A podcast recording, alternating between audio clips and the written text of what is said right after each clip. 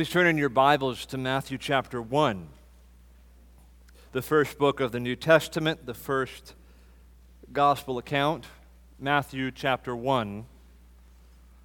We return this morning to our series in this gospel. We will look this morning at verses 18 through 25. Matthew chapter 1, verses 18 through 25.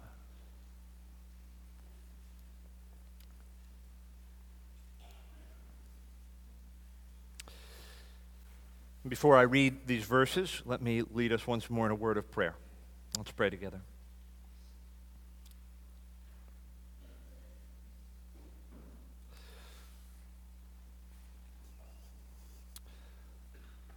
Uh, Father, it was only in extraordinary love of the most profound condescension that you would choose to reveal yourself in your word, uh, that you have come by men of old, revealed yourself to them, and recorded the scriptures for us. You have spoken by the prophets. You came to your people. You told them your will. But how we thank you, Lord, that in these last days you have spoken by your Son. We know that He is the fullest revelation of who you are and what your will is for your people and for this world. Help us, Lord, to understand this better this morning as we get a view of Jesus, a gaze of Him, who He is in His nature, and what it is He has come to do. Help us to understand the person of Jesus Christ with greater clarity this morning as we consider your word together. We pray in Jesus' name, amen. Matthew 1, please follow along as I read verses 18 through 25. Now, the birth of Jesus Christ took place in this way. When his mother Mary had been betrothed to Joseph, before they came together, she was found to be with child from the Holy Spirit. And her husband Joseph, being a just man and unwilling to put her to shame, resolved to divorce her quietly. But as he considered these things, behold, an angel of the Lord appeared to him in a dream, saying, Joseph, son of David, do not fear to take Mary as your wife, for that which is conceived in her is from the Holy Spirit. She will bear a son, and you shall call his name Jesus, for he will save his people from their sins. And all this took place to fulfill what the Lord had spoken by the prophet Behold, the virgin shall conceive and bear a son, and they shall call his name Emmanuel, which means God with us. When Joseph woke from sleep, he did as the angel of the Lord commanded him. He took his wife, but he knew her not until she had given birth to a son, and he called his name Jesus. Uh, we have in this passage some of the most profound and concentrated truth in all the Bible. The truths expounded in this passage go to the very heart of the Christian faith, go to the very heart of the early creeds, like the Nicene Creed that we read earlier in this service, the Apostles' Creed, and other such statements of faith. Uh, some of the very fundamental doctrines that God's people have believed throughout the centuries, summed up in this passage. And we have summed up in this passage some of the truths that are at the very heart of the gospel itself. Uh, we read the Nicene Creed a moment ago. We sometimes read the Apostles' Creed uh, in this service. And the Apostles' Creed derives much of its theology concerning Christ from this particular passage. So if you were to consider Matthew 1, 18 through 25, and then look at the Apostles' Creed, you would see resonances from this passage. I'm going to read a section from the Apostles' Creed, and hopefully you can spot this. There in the section on the Lord Jesus Christ, we read, We believe in one Lord Jesus Christ, the only begotten Son of God, begotten of his Father before all worlds, God of God, light of light, very God of very God, begotten, not made, being of one substance with the Father, by whom all things were made. And then this line who for us men and women and for our salvation came down from heaven and was incarnate by the Holy Spirit of the Virgin Mary and was made man. So the incarnation, the enfleshment of the Son of God, uh, the virgin birth, Jesus' two natures as fully God and fully man, the gospel itself, all taught in our passage in just eight verses. Uh, so you're here this morning and you're not a Christian. So glad that you're here. Uh, maybe uh, you found us online, have an interest in just going to a church, seeing what it is that Christians believe. Uh, maybe a friend invited you here this morning uh, and, and so you're looking into things here. Uh, maybe you're a child or young person and you've not yet decided what to do with Jesus Christ or all this churchy stuff. And so you're here this morning, but you don't know where you stand with Jesus. Well, this, I hope, is going to be a very helpful sermon and at least clarifying for you Uh, what are some of the fundamental truths that Christians believe. Like, like, what is Christianity about? What is at the heart of the Christian faith? Some of the things we're going to be talking about this morning in our exposition of this passage will help you at least to have more clear in your mind what it is we believe as Christian people in agreement with all Christians throughout the history of the church. And if you're here and you're a Christian, which I trust is most of us, I hope you will both understand with greater clarity and believe with greater faith some of these doctrines that are the heart of our Christian faith. This sermon is on the incarnation of the Son of God. It's the heart of the Christian religion. And we'll consider this truth under two main headings this morning as we expound Matthew 1 18 through 25. Two main headings this morning. First, we want to consider the significance of three persons in the incarnation of the Son of God the significance of three persons in the incarnation of the Son of God, and then secondly, the significance of three names or titles given to the incarnate Son of God.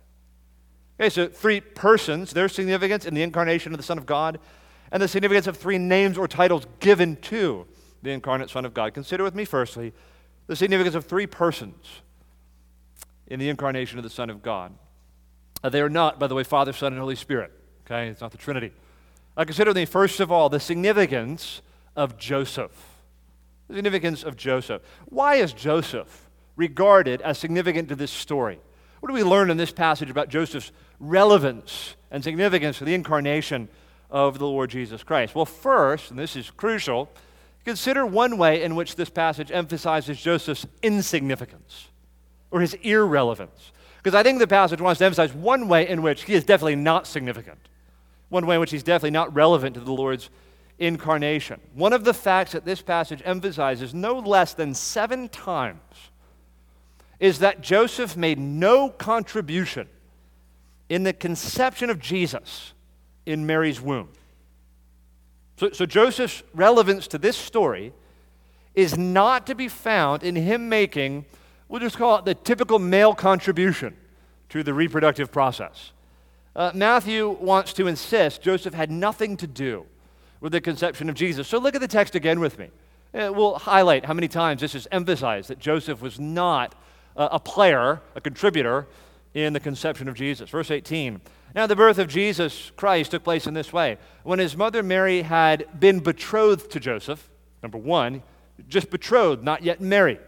And Matthew wants to make that clear.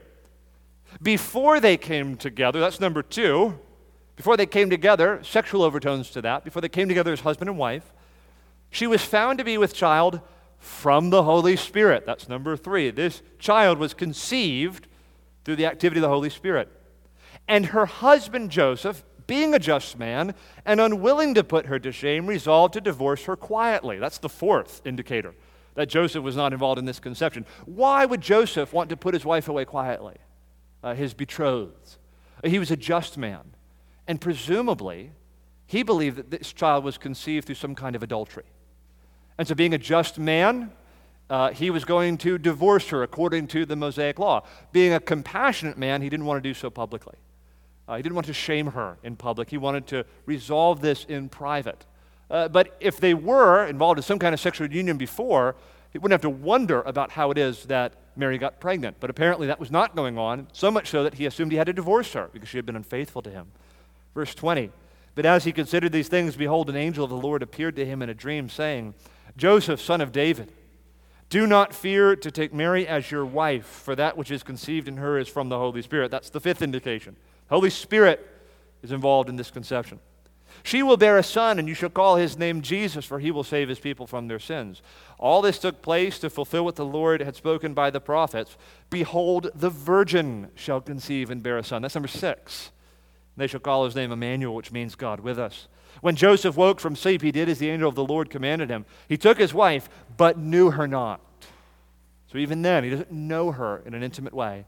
Number seven, until she had given birth to a son, and he called his name Jesus. So what's the point I'm making here that I think Matthew's making here? Simply put, Jesus had nothing to, or excuse me, Joseph had nothing to do with Jesus' conception. Matthew wants to emphasize that point to his Jewish readers and those beyond the Jewish religion who are reading this gospel. Joseph made no contribution to the conception of Jesus Christ in Mary's womb. So then, is Joseph just incidental to this story? Uh, what, what purpose does he play in the birth and incarnation of the Son of God? Does he actually have any significance at all? After all, after Jesus' birth and early childhood, we never hear of Joseph again. Have you ever noticed that? I mean, in, in Mark's gospel, he's not even mentioned. Uh, in, I suppose, John's gospel, he's virtually not mentioned. Jesus is said to be the son of Joseph a couple of times, but he never comes up in John's account. Uh, and then in Luke, he's only mentioned in the first couple of chapters. And then in Matthew, same thing. He's mentioned in chapter 1. We'll see him again in chapter 2. And he disappears from the scene. We don't see Joseph ever again. In fact, there are no recorded words of Joseph in the Bible. He never speaks. It never says, I mean, says in our passage he called his name Jesus, but that's not a quote. So there are no recorded words of Joseph in any of the Gospels. He is here in these first couple of chapters and then seemingly disappears. So why do we have him in the Bible? Especially if Jesus' birth was a virgin birth, why do we even need uh, Joseph or a husband for Mary at all?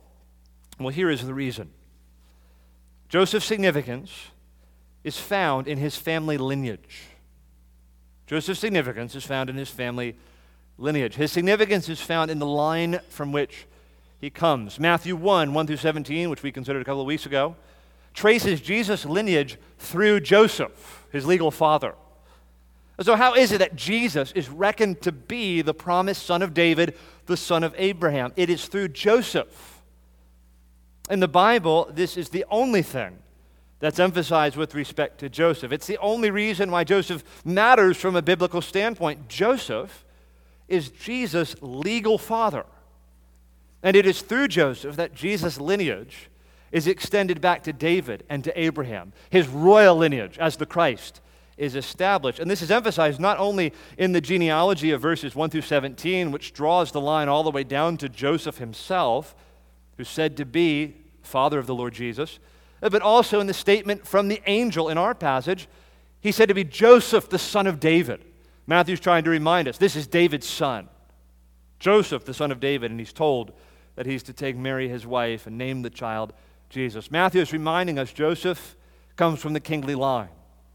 And he, as the son of David, has a part to play in this story, namely becoming Jesus' legal father and establishing the royal line. And we know Joseph was his legal father because it was the legal father who had the right to name the child. Significant that Joseph is the one who's told to call his name Jesus. Joseph was significant, Joseph was necessary in order to place Jesus within the royal line and thus qualify him to be the Christ, the Son of David. And now, one more thing before moving in a moment from this point, because I know some of you are probably wondering this. You're thinking, isn't that kind of cheating? Isn't that a kind of glitch? Can we really say that Jesus is from the line of Abraham, the line of David, uh, just by virtue of Joseph being his adoptive father? Uh, Joseph being his legal father and agreeing to adopt Jesus as his son. There are two facts that I think alleviate this problem, which, by the way, is largely a modern complaint. Okay, two facts. First of all, in the Bible, one's descendants from a particular line had to do with who one's legal sire was. Legally, who is your father? Who is regarded as your legal sire, your legal father? That is to say, whether or not one was strictly speaking the biological descendant was not the primary issue. It was whether or not the individual was the legal male heir. That's how descendants was reckoned in the Bible in biblical times. That was the key issue uh, in the scriptures. Usually it was the firstborn biological son who was the legal heir, but not always. Uh, sometimes it was the second son, like in Jacob's case. But sometimes it was further down the line, like in David's case. Uh, and in Jesus' case, there's no biological relation to Joseph at all. Rather, it's through him being uh, uh, the legal parent of Jesus. That's how descendants is reckoned in the Bible. Uh, but the second fact is important also that I think alleviates this tension for us. And that is simply this according to the Bible, adoptive parenthood is real parenthood. Joseph, as Jesus' adoptive father, is Jesus' actual father. And whether or not he makes a biological contribution to his conception. And friends, this has the potential, I think, to be profoundly encouraging to adoptive parents and adoptive children among us. According to the Bible, adoptive parenthood is real parenthood. And if it's not, we're all going to hell. Because then Jesus would not be of the line of Abraham and the line of David, and therefore would not be qualified to be the Christ. Jesus being established as the seed of Abraham, the son of David, the Christ, the Messiah, depends on adoptive fatherhood being legitimate fatherhood. And so it is. And so you're here and you've adopted children, uh, but you've somehow been led to believe your fatherhood or motherhood of your child is something less than the real thing. Take comfort from this.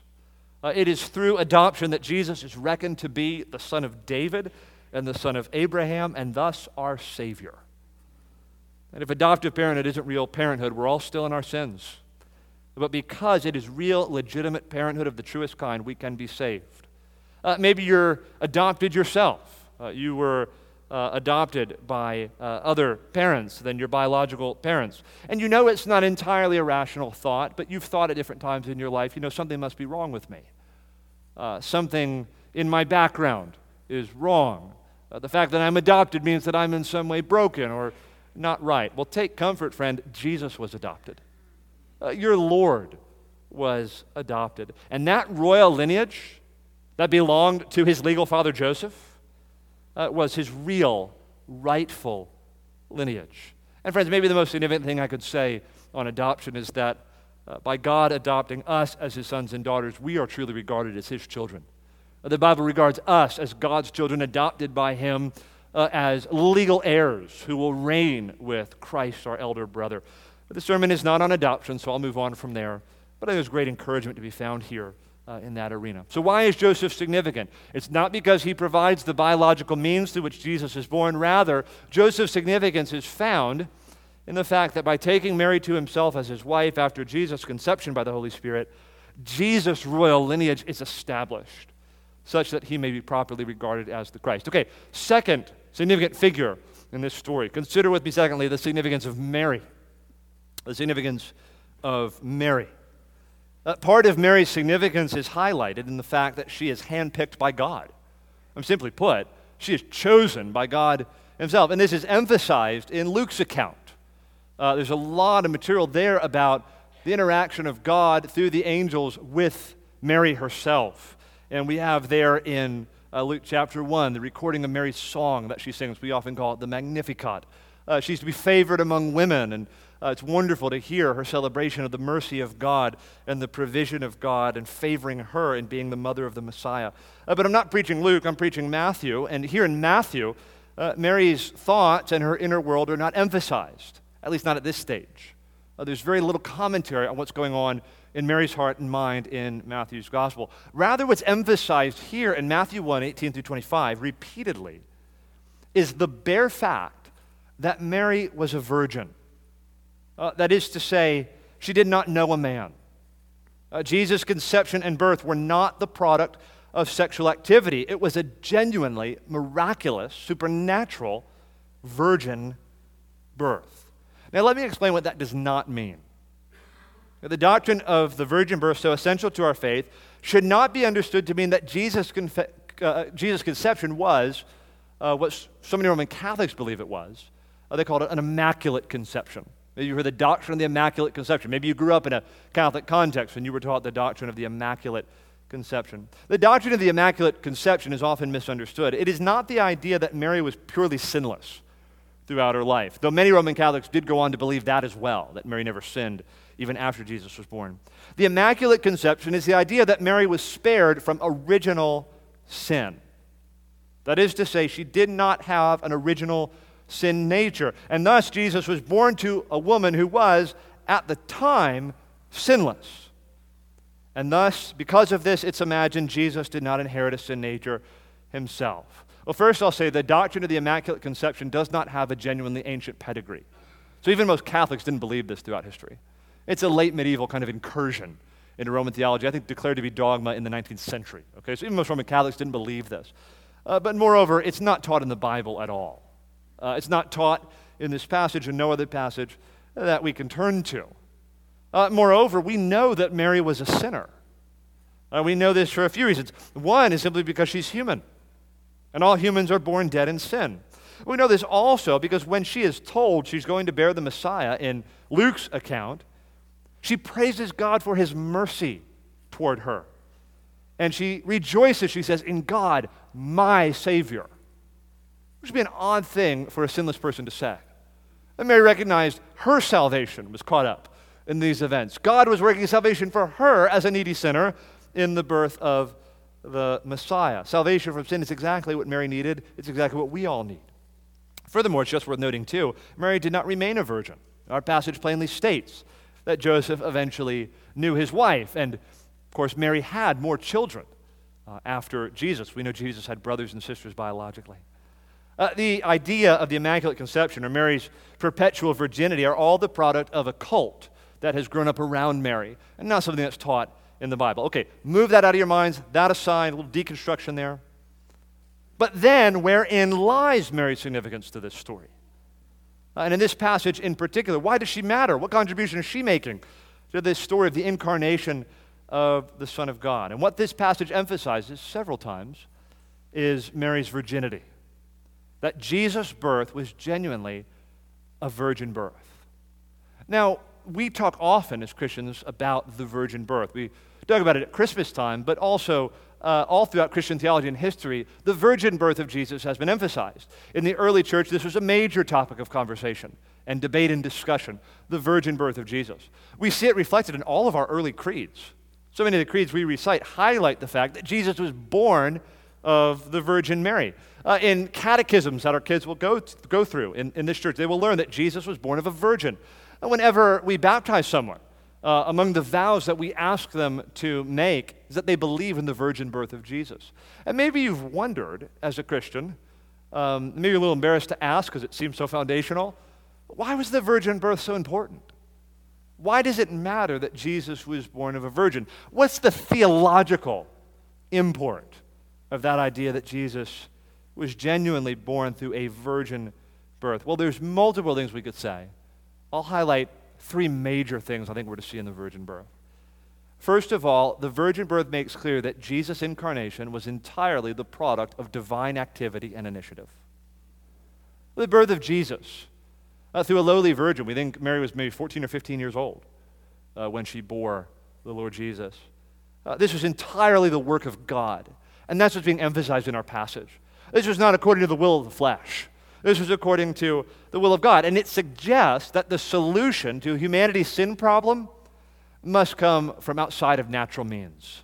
Uh, it must be through a process that is genuinely brought about purely and totally and irrefutably by God Himself. A second reason the virgin birth is important is that it hints at Jesus' human and divine natures.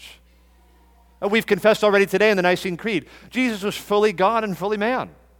Uh, very God and very man. Not half God and half man, uh, not 90 10. Jesus was at all times fully God, possessing a divine nature. All that is of God was in him at all times. And yet at the same time, he's fully man. Uh, you must know this about the Lord. He was a man like us in so many ways, tempted as we are, yet without sin. Uh, he sweat. He felt discouragement. He felt loneliness. Uh, he felt sometimes when the room was cold or the room was too hot, he felt faint. He struggled with sickness. Uh, he would sometimes get cold sores on his lip, like the one I have now that I'm trying to preach through. Uh, he would experience all kinds of natural things as a man, fully God and fully man. Third reason the virgin birth is so significant, uh, and that is that because he is not born of natural means, uh, he did not have an original sin nature. This is the primary way in which Jesus and his humanity is different from us.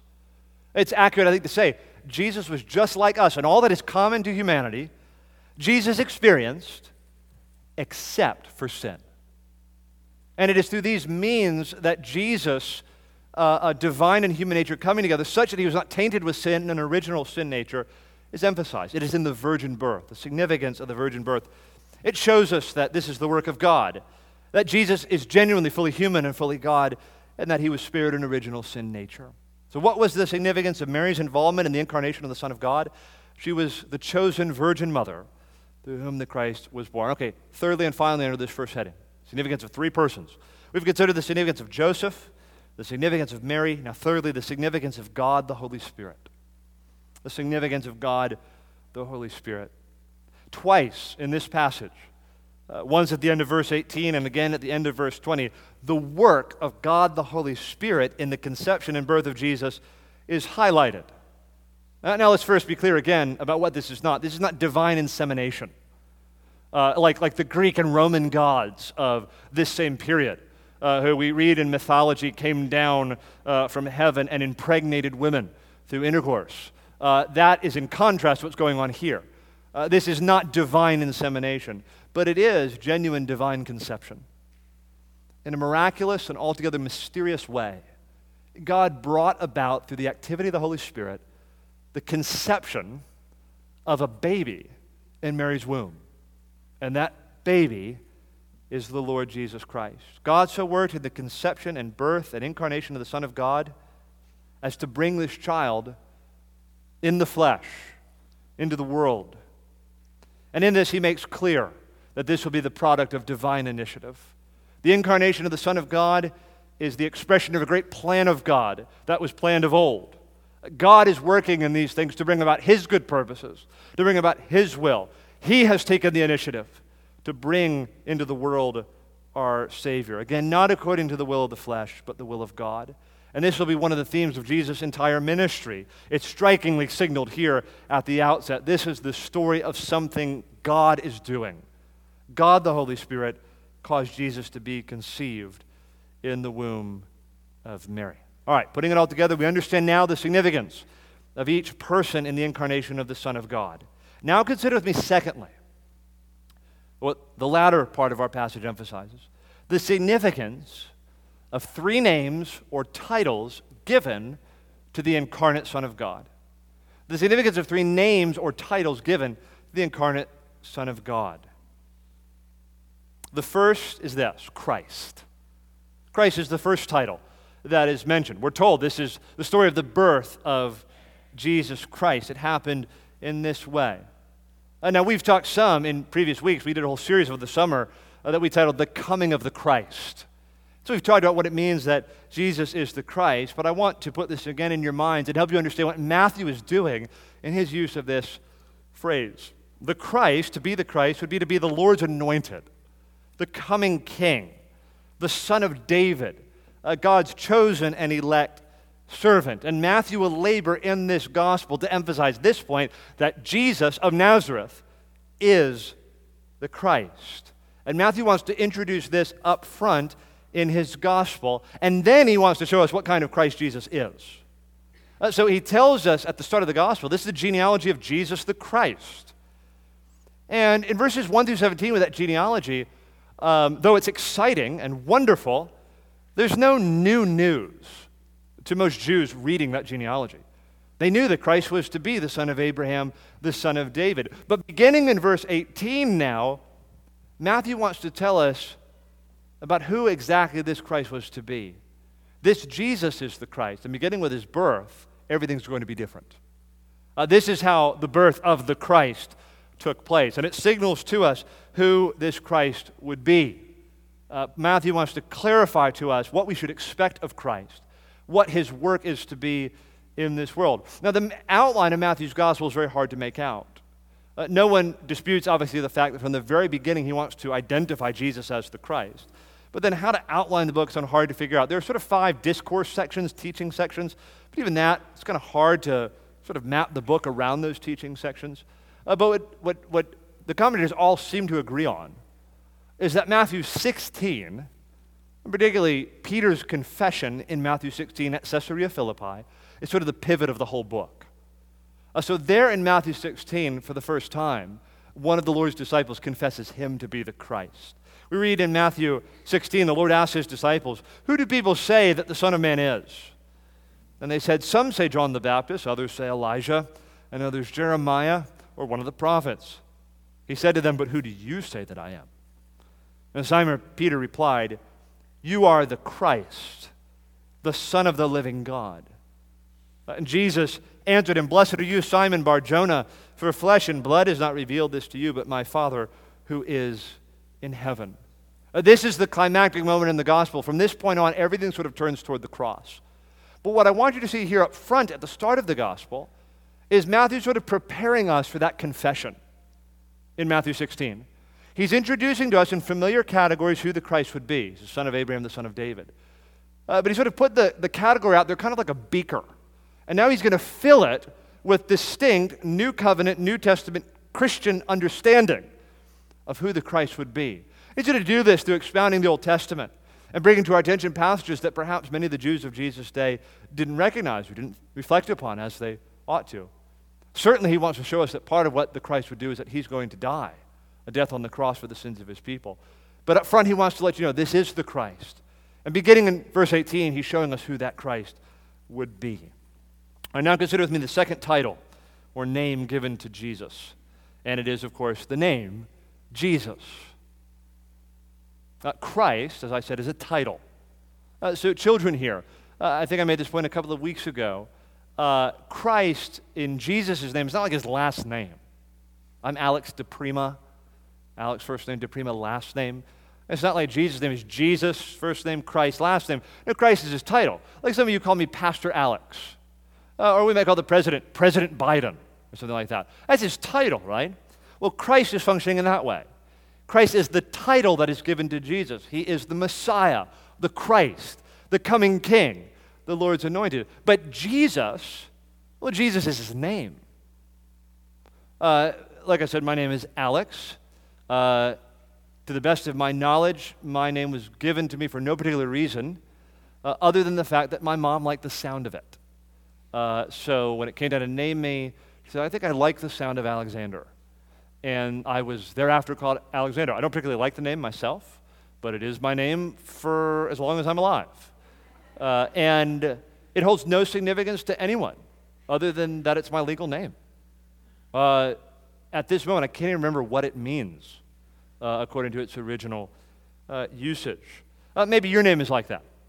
Uh, like, I don't know why I was named this way. I was named after maybe a relative, or I was named this way because they wanted to have some sort of abbreviation to my name that, that could work well or something like that. Well, hopefully, you know if you understand the Bible well, that's not how names work in the Bible. Uh, every name that is given has some sort of significance. Uh, no name more so than the name Jesus.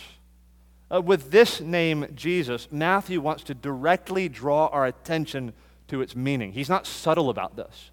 So you're not supposed to go you know, do a bunch of research in ancient Near Eastern culture and things to find out what Jesus means. He wants you to know up front what it is that Jesus means. So the angel of the Lord says to Joseph in verse 21 She will bear a son, and you shall call his name Jesus. Why?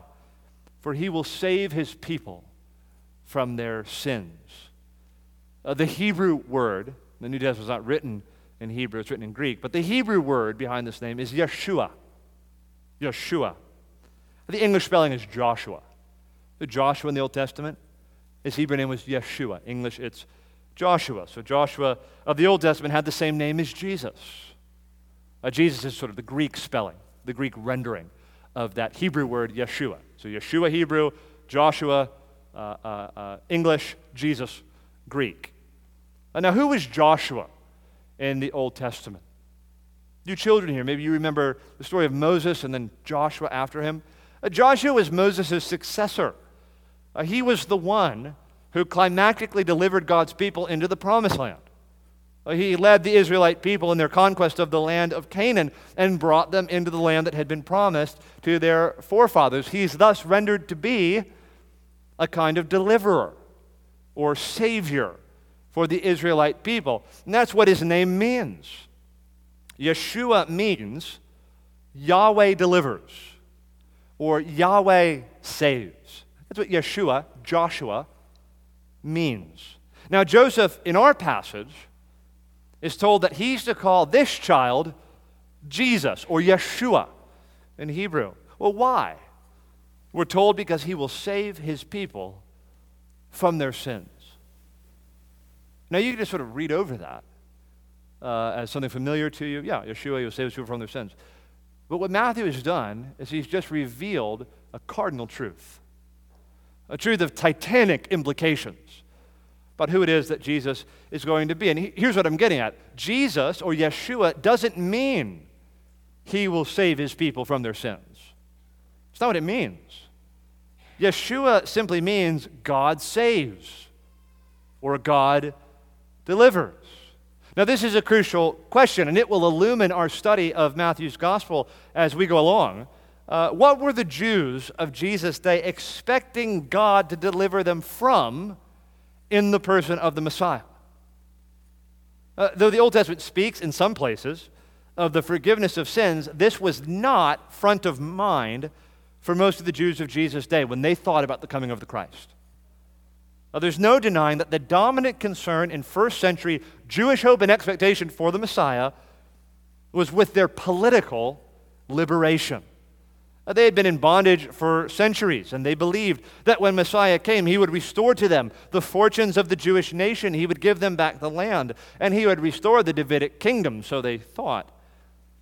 But this word from the angel in Matthew 1, verse 21, signals a most extraordinary revelation, and it recalibrates the expectations of Matthew's readers concerning the Messiah. This word from the angel is going to send them in a different direction what their expectations were concerning Yeshua, Joshua, Jesus. If the previous genealogy in the first 17 verses provoked any kind of political euphoria, like, look, our Messiah's come. Uh, now we're going to have the restoration of the monarchy, and we're going to have the restoration of the land, and, and now we're going to overthrow our Roman overlords. If, if, if that genealogy was provoking that kind of sense of what Jesus is going to do, Matthew wants to silence that now. Matthew wants to make clear any construal of the messianic mission that involves as its central aim political liberation is wide of the mark of what Jesus' actual mission will be. The angel reveals that Jesus will indeed be a Savior. He will be a Yeshua, but a Yeshua of a different kind altogether. Uh, he will deliver his people from bondage, but it will be from a deeper kind of bondage than his people were thinking. He will save his people from oppression and affliction, but it will be from a far more profound kind of oppression and affliction. He will rescue his people from their enemies. But in his case, he will rescue them from the greatest enemy of all. This Jesus, this Yeshua, will save his people from their sins. And this is where Matthew will immediately go in this gospel. He wants to make plain from the get go this is about delivering people from sin. Uh, so, immediately in chapter 3, uh, we learn that his ministry will begin in the context of a call to repentance. And we learn later, his ministry will assert his authority on earth to forgive sins. Uh, Jesus will make clear later on in the gospel that he comes not to call the righteous, but sinners to repentance. And his mission will culminate in his death as a, quote, ransom for many. He will offer himself up as a sacrifice, we're told, for the remission of sins. That's why the Lord's Supper is given. Uh, we, we take the bread and the cup as a symbol of the new covenant, the blood of Christ for the remission of sins. He will not, as Yeshua, as Jesus, become a political savior for the nation. Because salvation that Jesus will bring is not principally from political oppression. The deliverance he brings is not chiefly deliverance into the physical land. And the rescue he brings is not primarily rescue from national enemies. No, what Jesus is going to do, friends, is far better. Uh, Jesus is a better Yeshua, the true and better Joshua the true and better Savior, deliverer, rescuer. And the salvation he brings will be greater and grander because he will come to bring salvation from sin itself, which, brothers and sisters, has always been the grand issue. What is the fundamental problem the gospel was given to address? What is the fundamental issue that required the covenants and the promises in the Old Testament? What is humanity's problem according to the Bible? It is this how can a holy God dwell with sinful people in perfect righteousness and holiness and joy. That's the issue. That's the problem the Bible speaks into. Uh, that's the problem the gospel has come in the fullness of time to solve. The greatest problem facing God's people in the Old Testament was not that they were in bondage in Egypt, or that they didn't have the land of Canaan, or that they didn't have their festivals, or a monarchy, or the temple, or that they were in captivity in Babylon or later on in Rome. The problem has always been that mankind is sinful. And that any hope of reconciliation with God and restoration to right relationship with Him and shalom and the New Jerusalem must come through the forgiveness of their sins, which have alienated them from God and invited His just wrath upon them. Therefore, Jesus in our passage is revealed as a Yeshua, a deliverer, but one so much greater than the first Joshua. Because the deliverance that Jesus brings is from sin itself. Now, just by way of application, friends, you understand in your life this is the crucial issue. This is the crucial issue for me and for you. It is that we're sinners, and our sins have offended a just and holy God.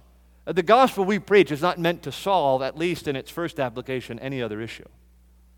The problem that we all face before a just and holy God is that we're sinful. And we have, through our own rebellion and wickedness and recalcitrance, invited his wrath upon us. We have offended a just and holy God. I wonder if there are any here who have been looking to Jesus for other things other than the forgiveness of sins. Uh, that's what the Jews of Jesus' day did. They were expecting the Christ, the Joshua, Messiah, deliverer, Savior guy, uh, to do other things for them other than forgiving their sins. Uh, they were expecting uh, him to sweep all before uh, and to usher in the new kingdom uh, where he would reign on the throne of David. He's going to reestablish the monarchy. He's going to rebuild the temple. He's going to overthrow their political oppressors. They were looking to the Messiah to do different things for them than what actually he came to do. I wonder if we could be guilty of that in our own lives. Uh, uh, uh, do, do you judge God's goodness to you in Christ and his faithfulness to you on whether or not he gives you a happy marriage? Are you looking to Jesus ultimately to deliver you from your anxiety and depression? Or to give you that desired boyfriend or girlfriend or, or spouse? Or to establish for you financial security? Uh, when do you most feel that God is not being good to you? I think oftentimes underneath that feeling is that we're expecting things from God that He Himself hasn't promised. And God doesn't promise to give us health, wealth, and prosperity, at least not now. The promise of the gospel, friends, is that we can have our sins forgiven. That's the grand issue. Uh, that I have sinned so wickedly and ignobly and heinously before the Lord. And this, Jesus, this Yeshua, has come to save me from my sins. And friends, here's maybe the best news of all. If he saves us from our sins, well, he saves us from everything else. Uh, I talked to some of the doctors in the church. A number of doctors here, medical personnel, and I've heard some of them use this language, I think, that uh, you have to know as a doctor, you don't treat the presenting issue. Uh, you don't treat the symptom, you treat the disease. So a patient comes in complaining of pain in their side. You don't think, well, let me give them some pain meds and send them on their way. Uh, as a good doctor, you know, well, that's the symptom, right? Pain in their side. But I know from medical training that could be pancreatic cancer. Uh, that could be appendicitis. That could be, I mean, some doctor could give me other options up here. I'm not a physician myself. But the point is to say this that if you deliver the patient from the cancer, or then the symptoms will be eradicated also. You understand, friends, uh, all the evils of our lives, the suffering we experience under the curse, they're symptoms of the greater and grander issue. And that is that sin has entered the world, and that we ourselves are sinners. And so, if Jesus can be a Yeshua who saves us not just from like political enemies, but from our sin, bondage and dominion to Satan and to wickedness and to sin, well, then we'll be saved from everything else. We'll be saved from loneliness uh, and from anxiety and fear and from discouragement and from cancer and from car crashes and from slander and from persecution uh, and from wars and from natural disasters. All of that comes because Jesus can get rid of the root issue, and that is sin in our hearts, sin in our world. The reason we can have the new heavens and the new earth in perfect splendor and righteousness and peace is because Jesus is a Yeshua who saves his people from their sins. And friends, I'll just say this to people who know themselves to be sinners and know sin to be their greatest problem, this is the best news in the world. Uh, but to people who don't see sin as their greatest issue, this will never be a gospel to them. This will never be good news.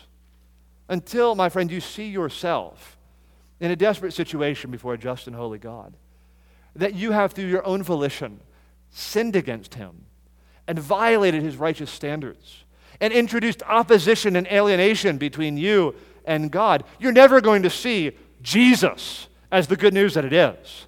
But if you know that I'm guilty, I'm vile, I'm helpless, I'm condemned under the just wrath of God, well, then that his name is Jesus becomes the greatest news of all. He is Jesus because he will save his people from their sins. And anyone discouraged here, uh, ashamed of the wrong that you've done, be encouraged. Jesus has come to save you from it. This is his mission. Uh, 1 Timothy 1.15, this is a trustworthy saying, deserving of full acceptance, that Christ Jesus came into the world to save sinners. It's in his name. Jesus, the Yeshua who will deliver his people from their sins. Uh, I've not managed my time well again. This has been a bad habit I've been forming. I need to break it. Briefly, thirdly, and finally, instead of the last name that Jesus was given, he's called the Christ in this passage, he's called Jesus. He's called, thirdly, Emmanuel. We sung this before the sermon. After the angel addresses Joseph, Matthew then adds this editorial comment. Verse 22 All this took place to fulfill what the Lord had spoken by the prophet. Then he quotes Isaiah 7:14. Isaiah 7:14. Behold, the virgin shall conceive and bear a son, and they shall call his name Emmanuel, which means God with us. There's a quote from Isaiah 7:14. It's hard to make out what exactly is going on in Isaiah 7:14. I want to ask you to turn there. Uh, the words are spoken to Ahaz, and he's told there's going to be this sign that the Lord gives him.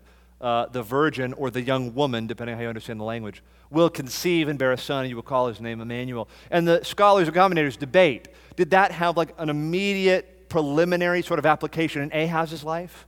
Or was it pointing ahead to the Messiah? I don't really want to get into the debates over that uh, because the bottom line is this Matthew understands that verse as a genuinely messianic text. He sees in Isaiah 7:14 a prophecy concerning Jesus that the virgin shall conceive, Mary, and that they will call his name Emmanuel, God with us. Now that name Emmanuel is not prominent in the Old Testament. But it is introduced in Isaiah 7:14. And if you were to read Jewish scholars of the day, no one is expecting Emmanuel to look like what Matthew is talking about. Uh, so, whatever their notions of Emmanuel might have been, perhaps they thought uh, God would keep his promises, and that will be Emmanuel, God with us. Or God's presence will be among the people. Or maybe one day the temple will be re erected, and there the Lord will meet with his people, and God will be with us. They could be thinking all kinds of things about what Emmanuel means. Matthew wants to tell us this is the definitive understanding of Emmanuel. In the most profound sense, what does it mean, Emmanuel, God with us? The culmination of this truth is that God has purposed to company with us in the person of his own dear Son, the Lord Jesus Christ. What Emmanuel mean is that God himself will come in human flesh, the God man, and he will dwell among us. He will bridge the gap that we could not bridge. Uh, he will come and be for us everything that we could not be. He will come and do for us everything that we could not do. Uh, whatever paltry ideas the Jews might have had about what Emmanuel would mean, Matthew is making clear that it's in Jesus Christ that we have, in the most profound sense, Emmanuel, God with us. He was telling us what this means ultimately, that his name will be called Emmanuel, is that God has become man, incarnate in human flesh, conceived of the Holy Spirit, born of the Virgin Mary. God is among us. Uh, this is Matthew's version of that famous statement from the Apostle John in John's Gospel, verse 14 of chapter 1. The Word became flesh and dwelt among us. God has come in human form.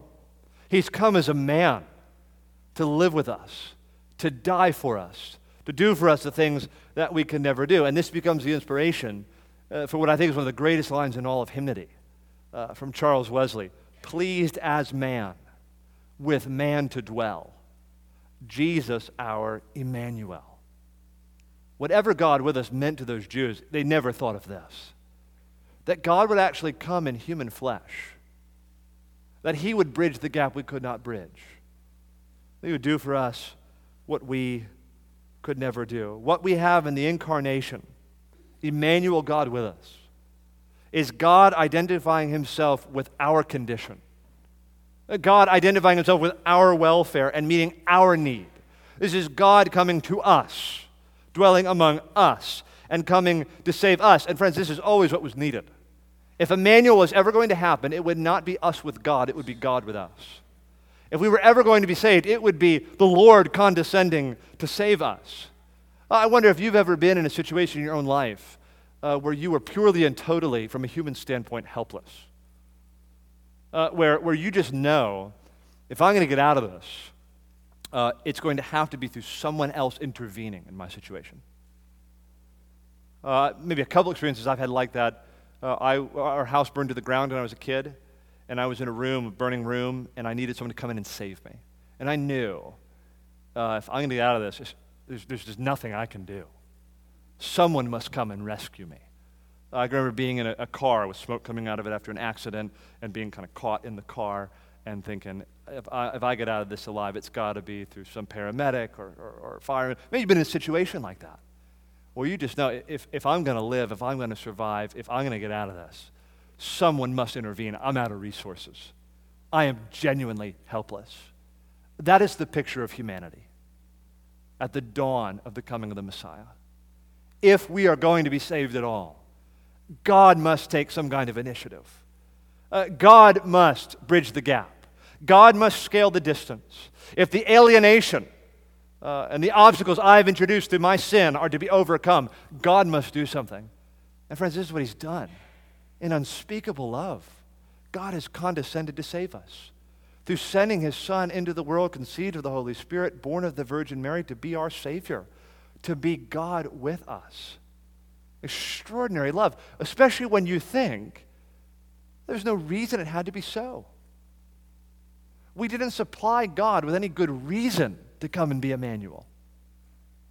Friends, God so loved the world that he gave his only son.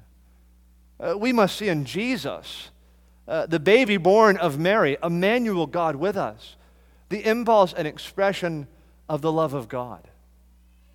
Uh, such that we're led to sing, the love of God is greater far than tongue or pen can ever tell.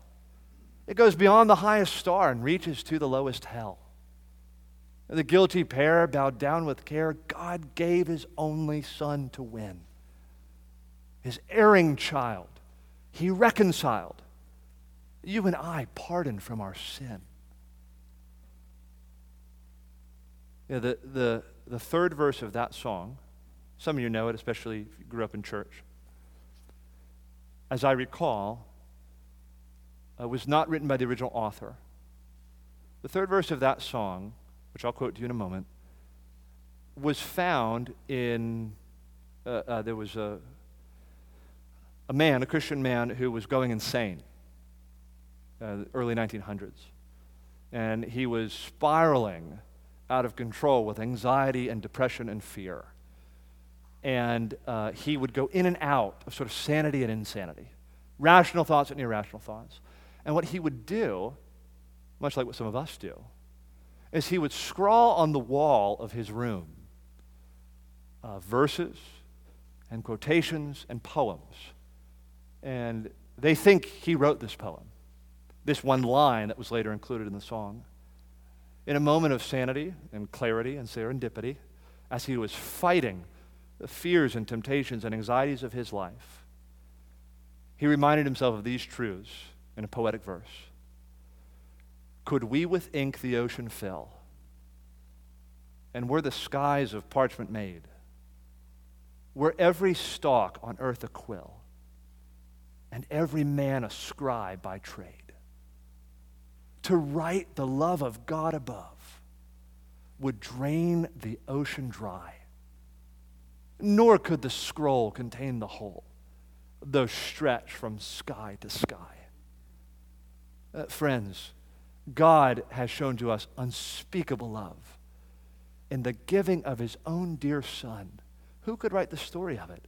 Emmanuel, God with us, in human flesh, to bear our sins and to be the Yeshua we need, who could deliver us from sin and everything else along with it. Let's pray together.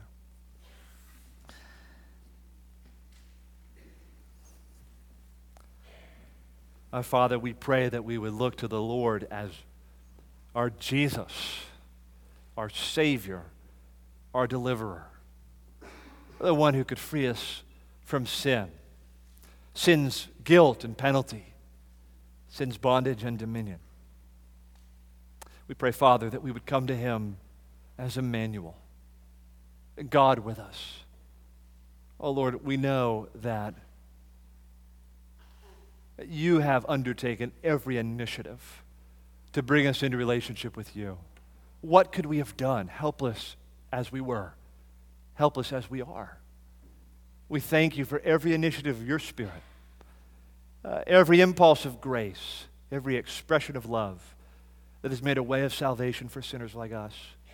Pray that we would all call upon this Jesus, this Emmanuel, this Christ, uh, to be for us everything that we could not be for ourselves, to rescue us uh, from the power and penalty of sin forever, and to bring us into everlasting life. We pray together in Jesus' name. Amen.